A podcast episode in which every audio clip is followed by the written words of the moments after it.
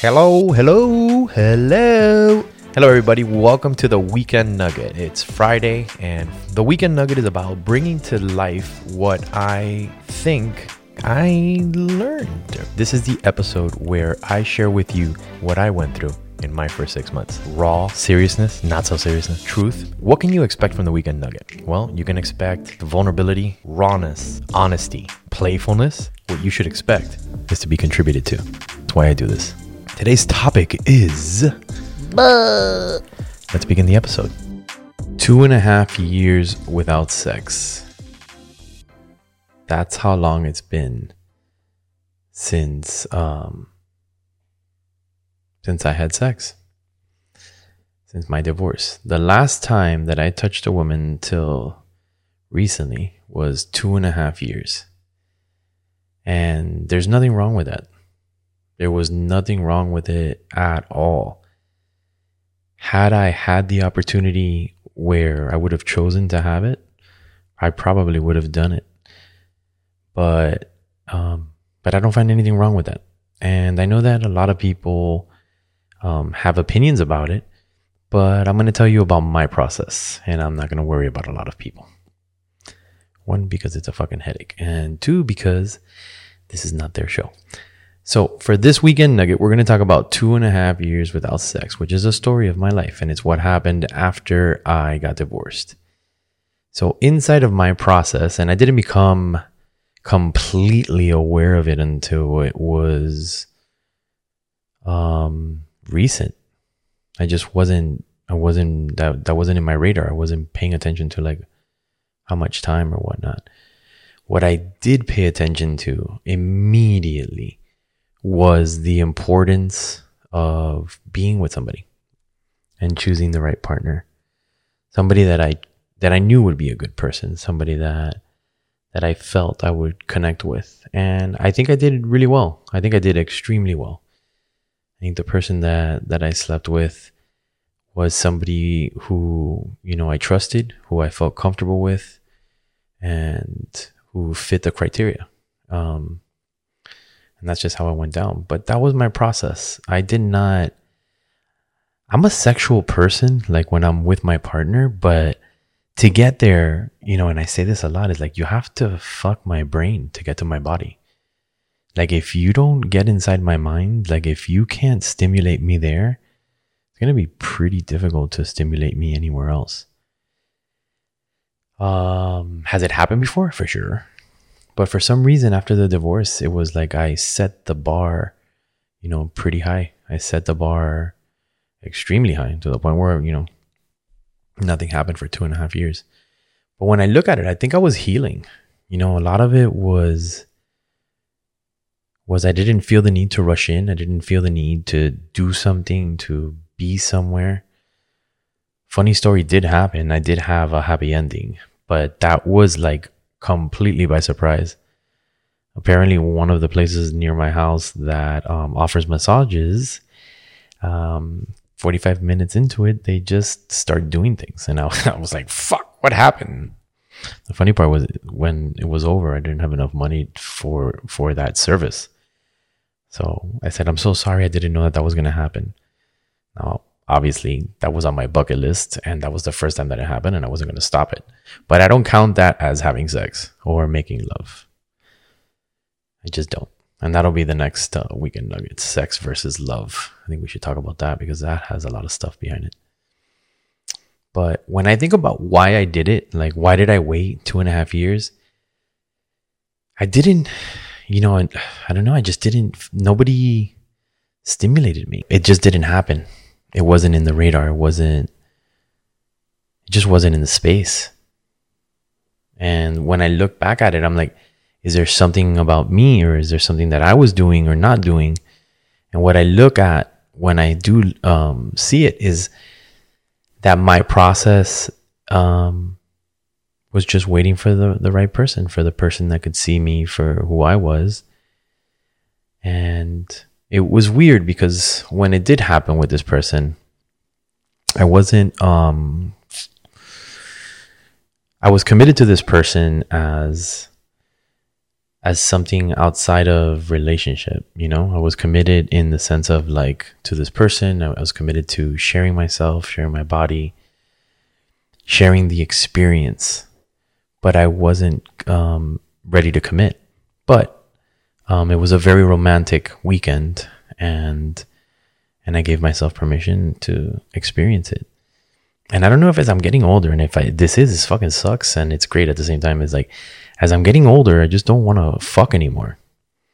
Fucking is amazing. I love fucking.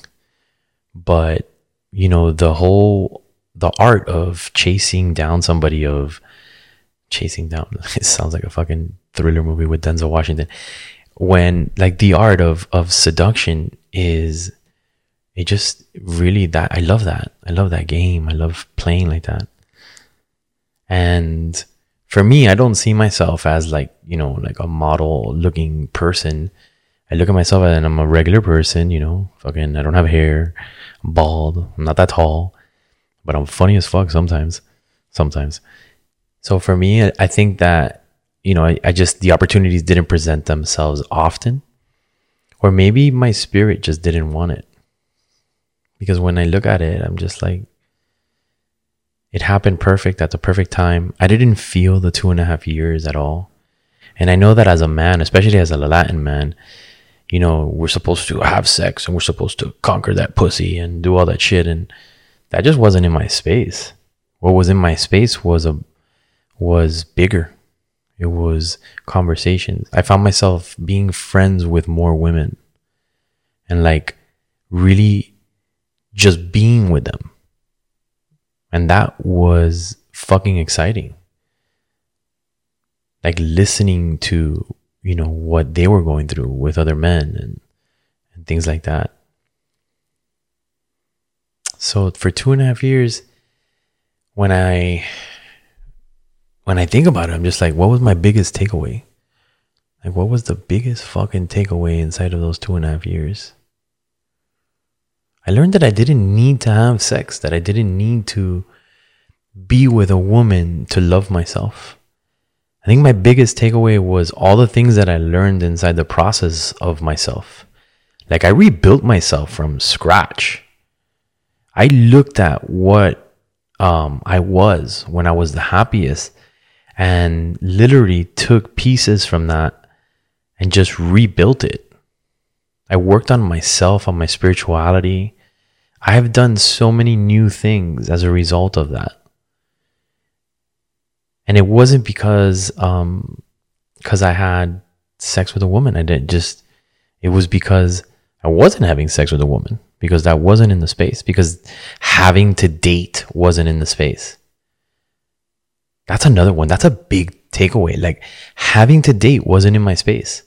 And normally, like, you know, when I'm in a relationship and then it would end, you know, I would, um, I would date. And this time I didn't. This time I dated myself. Wow. That's a big takeaway. That's a really big takeaway. Like I did it myself. I did a lot of things for me. Like I grew and developed way more than I could have ever thought of as a result of the divorce. Hmm, interesting. Sounds cool. But for those of you that are out there that haven't had sex for six months, a year, two years, two and a half years, I went two and a half years without it. And I can honestly say that I didn't miss it it definitely doesn't account for me being a better or worse person. And having had it now, um, I enjoyed it. I completely think that I devoured the the woman that I was with. I loved the process, the romancing, the seduction, all the aspects of it.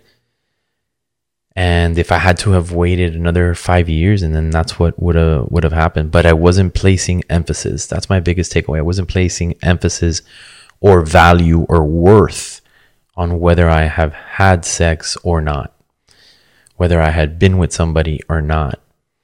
What I placed emphasis and value and worth in was the quality of conversations that I was having And if that led me to be in a in a sensual, seductive, or you know any type of situation like that, I, I would have totally welcomed it. It just didn't happen. So I listened to my flow. I followed my flow. That's my biggest takeaway. And for me, it just happened to be that for two and a half years, I didn't have that in my space. And I only realized it after it was done. Now, mind you, anywhere in between that, if you would have told me, hey, how long has it been since you had sex? I could have told you, like, oh, six months, oh, eight months, oh, nine months. I would have known. But it just wasn't an anchor. It wasn't holding me down. It wasn't um it wasn't what I was measuring myself against. And the one thing that I do say now, having been touched, having been appreciated, you know, body to body, human to human, was that it was, I was getting massaged regularly, but not like the happy ending one. That was a fluke. But, um, when I was touched by this woman, like I felt seen, I felt acknowledged, I felt appreciated. And that made it worth the wait. And I think that she's listening. So I'm going to say something directly to her. Thank you. Although you may not think it was very special for me. And the fact that I chose you to be the first one to be with after such a long time, to me, that means a lot, regardless of whether I want a relationship or not with you. I think that you're special. And I think that I'll end this weekend nugget with that. And I will extend an invitation to you an invitation to be courageous, an invitation to be vulnerable. And my reason for asking is because it makes a difference. I'll see you next week. Thank you for listening. That was the weekend nugget. Just a little something to get you ready for the next two days. If you want to stay up to date with us, head over to www.divorcetofirst6.com. Till next week, keep being courageous, keep being vulnerable. It makes a difference.